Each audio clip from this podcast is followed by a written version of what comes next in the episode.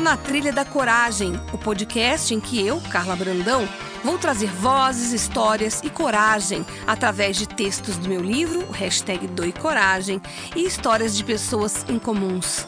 Elas vão entrar na nossa trilha para contar a história que mudou a vida delas. Respira fundo, nem traz mala e nos acompanhe nessa trilha.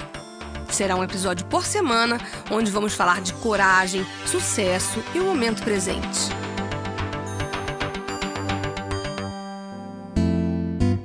Olá, começando mais um Na Trilha da Coragem, hoje com uma mulher que é tida como mulher coragem. Eu achei incrível a história que ela vai contar e o trabalho que ela realiza e a força que ela vai precisar de todo mundo que está ouvindo esse podcast agora. Eu estou me referindo a Joana Jecker, que tem o nome de Joana Jecker, mas traz no seu DNA o nome também de Ciro dos Anjos, um escritor brasileiro que é avô dela. Tudo bem, Jana? Como você está? Olá, Carla, tudo bem? Muito obrigada. Prazer estar participando do Na Trilha da Coragem. Eu queria saber por que que te chamam de mulher coragem? Você mora em Brasília e tem uma história muito forte, mas por que que você veio esse nome? Porque eu também trabalho com coragem. Minha toda a minha plataforma de trabalho é sobre coragem e sobre desenvolvimento humano, por isso que eu me interessei muito pela sua história. Me conte.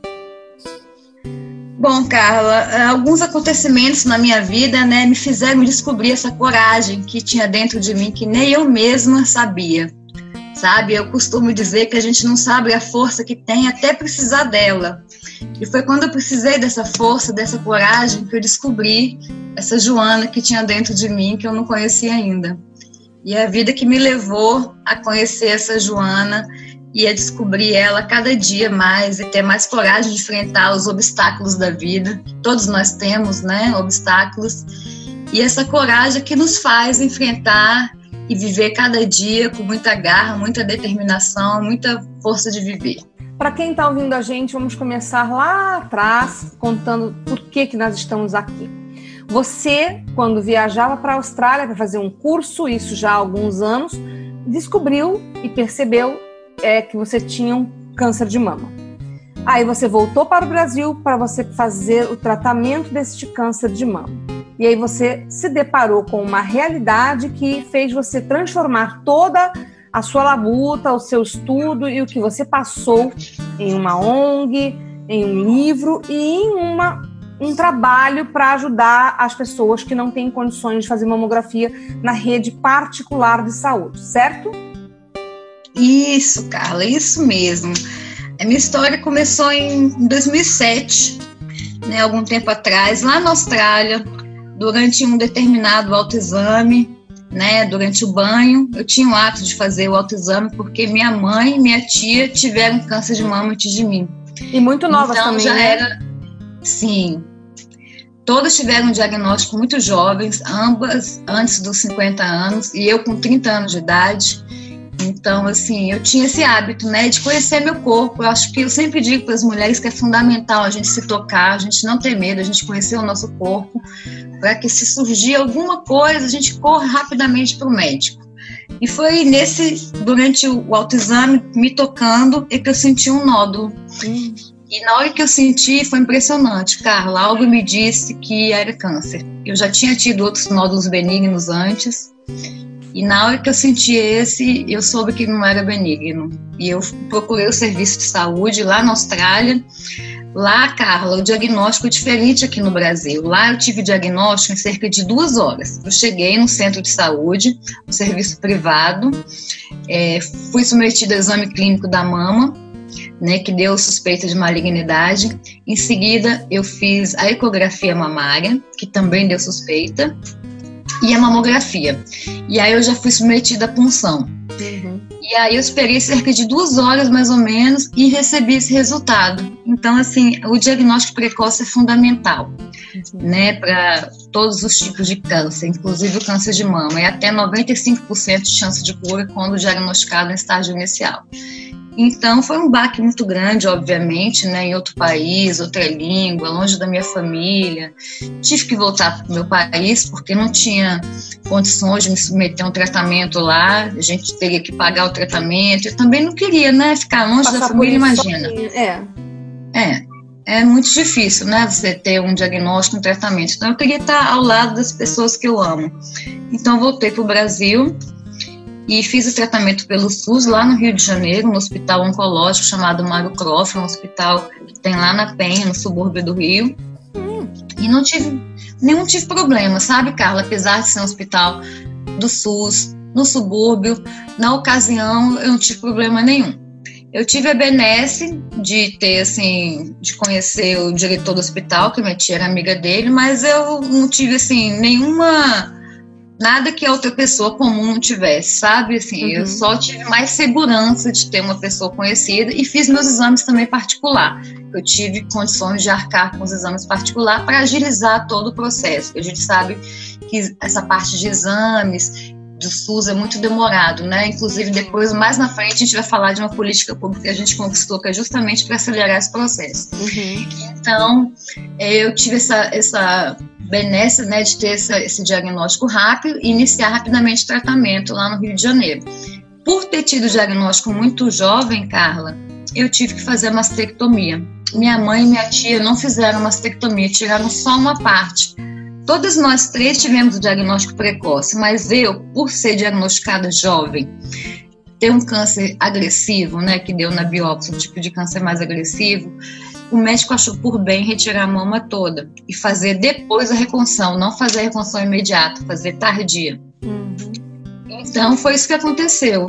Foi muito difícil no começo, imagina, eu com 30 anos. É saber que você vai perder o seio, né? Mas é, faz parte da vida. A gente tem que é, sempre ter perspectivas no futuro. E minha perspectiva era a vida. Perder um seio é muito difícil, é. Mas o mais importante é a vida. A vida, foi a vida e é toda essa forma de encarar a vida que fez você se cuidar, né? Para hoje você estar tá livre do câncer e para você também criar a, a, a ONG Recomeçar, que na verdade é uma associação de mulheres mastectomizadas de Brasília. Ela existe Isso. desde quando e qual é o trabalho que você faz no dia a dia com, com os recursos que você tem para ajudar a outras mulheres que não têm recursos e que precisam, né? Porque nós sabemos que o, a, o exame é recomendado a partir dos 40 anos, mas a rede pública mudou e hoje é a partir dos 50. Conta tudo isso para gente. Pois é, Carla, esse é um assunto que a gente tem que falar bastante, sabe? A gente tem a lei que determina né, que o exame seja ofertado a mulheres a partir dos 40 anos, que é a Lei 11.664 de 2008. Só que o Ministério da Saúde resolveu que não, que vai ofertar a partir dos 50 anos, de 50 a 69, restringiu de 50 a 69 e através de uma portaria, que é a Portaria 61 de 2015.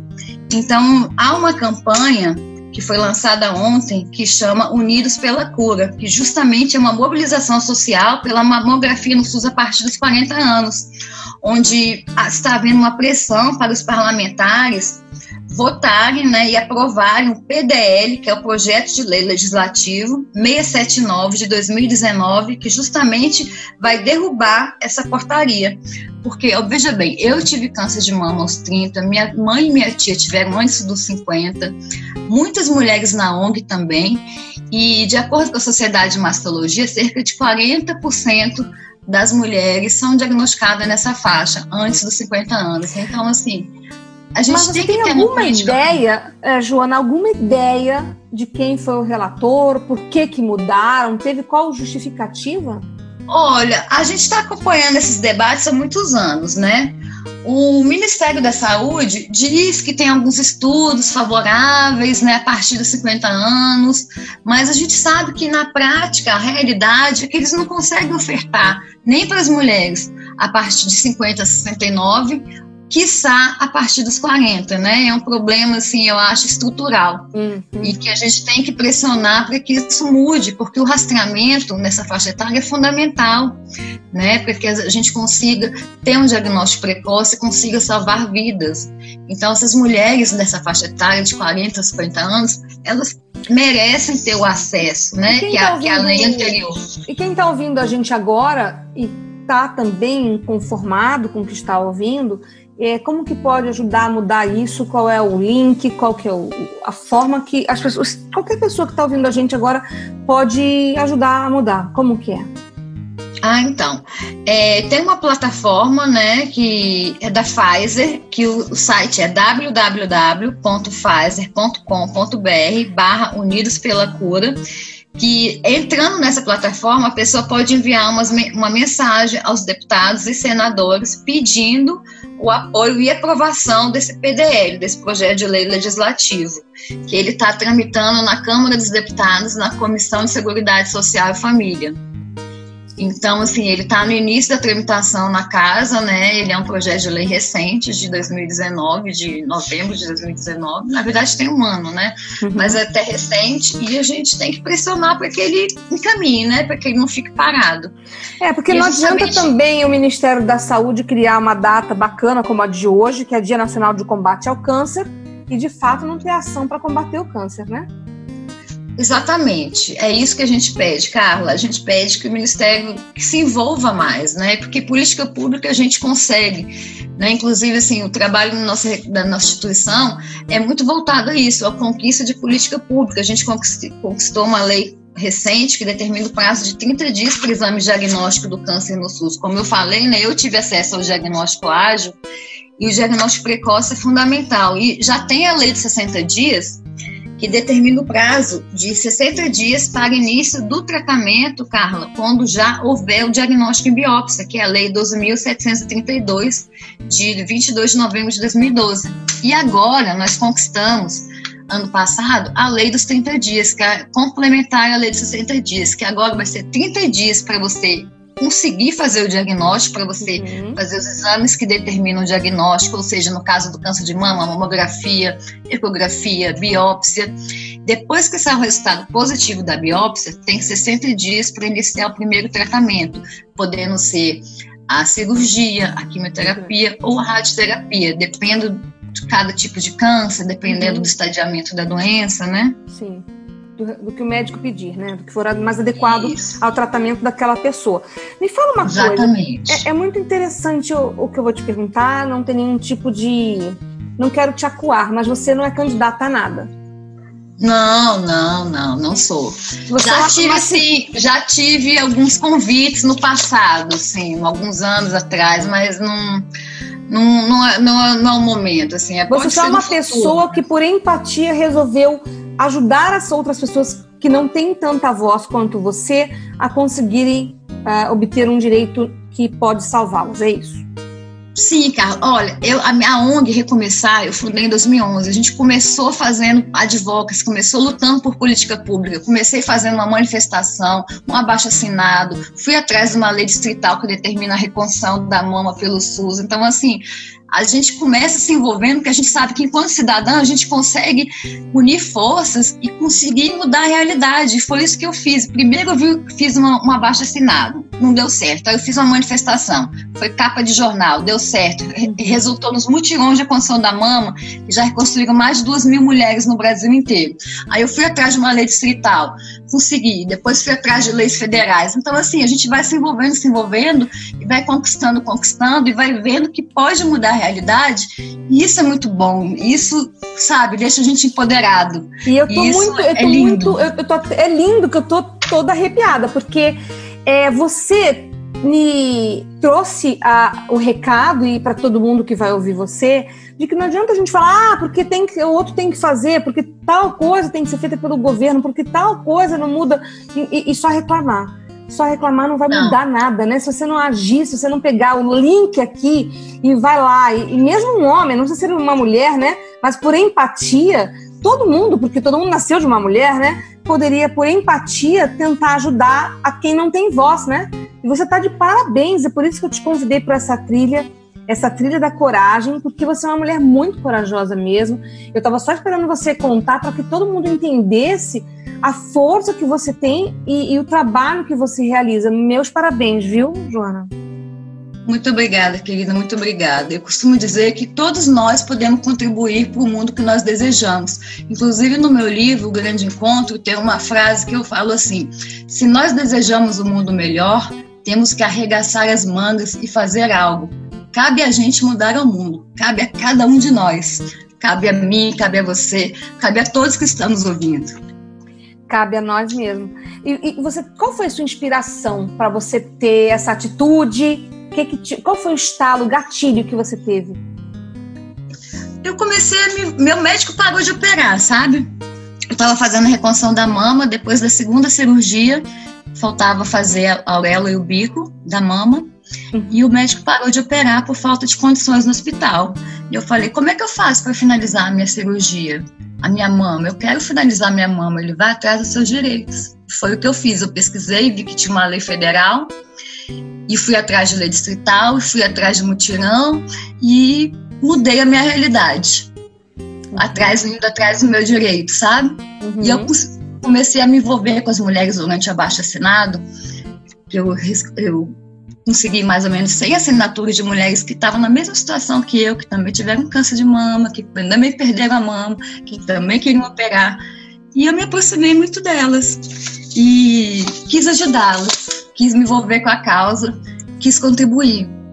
E, e por que o título do seu livro é O Grande Encontro? Qual é o objetivo desse nome? Ai, Carla, são grandes encontros na vida, né? Eu, o livro é uma bioficção, é a minha história com uma ficção. E na parte ficcional é um encontro que eu tenho com Deus e com Jesus. E a partir desse encontro, eu tenho, a gente começa a recordar a minha história e esses fatos marcantes que marcaram a minha narrativa, desde a descoberta do câncer, a superação, né, o tratamento, um acidente terrível que eu sofri, um milagre que aconteceu. São muitas emoções no livro. E o que, você diria hoje para uma mulher, ou um filho, ou um marido, é, né, uma mãe, de alguém ou que está com esse problema? O que, que você diria para a pessoa e para os familiares dessa pessoa? Olha, que não desista, que a vida é muito importante, ela vale muito a pena e a gente tem que lutar por ela. Não importa as dificuldades, os obstáculos, a gente tem que enfrentar com muita fé, com muita dignidade, com muito amor. E que o amor dos parentes, dos familiares, das pessoas que estão ao nosso redor é fundamental para que essa caminhada, trajetória seja mais leve. Então é isso, viva a vida é minha mensagem. A vida é muito bela e a gente tem que viver intensamente cada momento. Lindo. E, e, e coragem? Que, qual é a sua definição de coragem? Coragem. Coragem é enfrentar o que é necessário em cada momento da nossa vida. Coragem é ser quem a gente é, é descobrir quem a gente é a cada instante, a cada momento, né, em que a vida nos proporciona assim esse encontro. Por você isso fala também de encontro. E você é neta de um grande escritor, o Ciro dos Anjos, né? E foi ele de alguma forma é, te inspirou para também se tornar uma escritora? Olha, eu não digo que eu sou uma escritora, né? Eu sou, assim, eu fiz esse livro, é uma aventura, mas, assim, ele sim é um grande escritor, imortal, ganhador de prêmio Jabuti, assim, sim. muito escritor. Teve uma cadeira na. Academia Brasileira de Letras, né? Sim, sim. Inclusive, ele era muito amigo de Carlos Drummond de Andrade, era da geração dele. Trocava então, assim, cartas com Drummond, né? Sim, tem até um livro, Ciro Drummond. Então, assim, é um, para mim é um grande orgulho, né, ser neta dele. Ele me inspirou certamente a me enveredar nesse mundo, né, da literatura, mas eu jamais penso que seria uma escritora e, enfim, foi uma grande aventura que eu quis botar para fora, sabe, o que estava dentro de mim. E consegui, eu acho. E agora, Aí, qual é o próximo passo da Joana Jecker? É continuar lutando pelos direitos das mulheres. A gente tem um trabalho aí já há nove anos à frente da instituição. A gente quer conquistar cada vez mais. A gente já conquistou muitas melhorias no nosso SUS, mas a gente ainda quer conquistar muito mais para que as mulheres tenham acesso a um tratamento digno e de qualidade e que possam ter o direito a recomeçar, assim como eu tive. Estou aqui viva e curada do câncer. E o que é estar curada? Qual é, qual é a sensação que você tem quando você recebeu o diagnóstico de cura? Olha, eu, eu no fundo eu sabia disso, sabe, Carla? Porque eu outra frase que eu digo no meu livro é que assim a cura fez muita parte, fez parte imensamente de todo o processo. Eu respirava a cura, eu sentia a cura, eu vivia a cura, eu conversava da cura, pensava na cura, tudo para mim vivia em torno da cura. Então eu sabia que eu ia alcançar ela, eu conversava com Deus todo dia pedindo ela. Então, foi muito gratificante quando eu descobri. Eu ajoelhei, chorei e agradeci.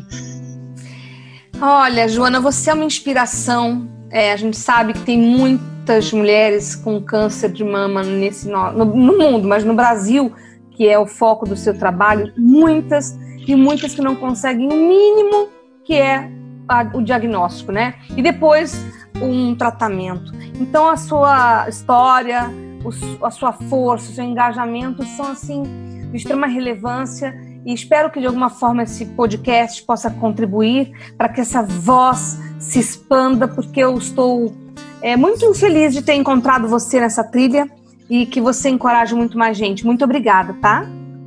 Eu que agradeço, querida Carla Brandão. Tudo de bom para você e a todos os ouvintes. Um grande abraço. Tudo de bom. Fiquem com Deus. Foi o Na Trilha da Coragem. Semana que vem tem mais, sempre com uma história em comum e relatos inspiradores.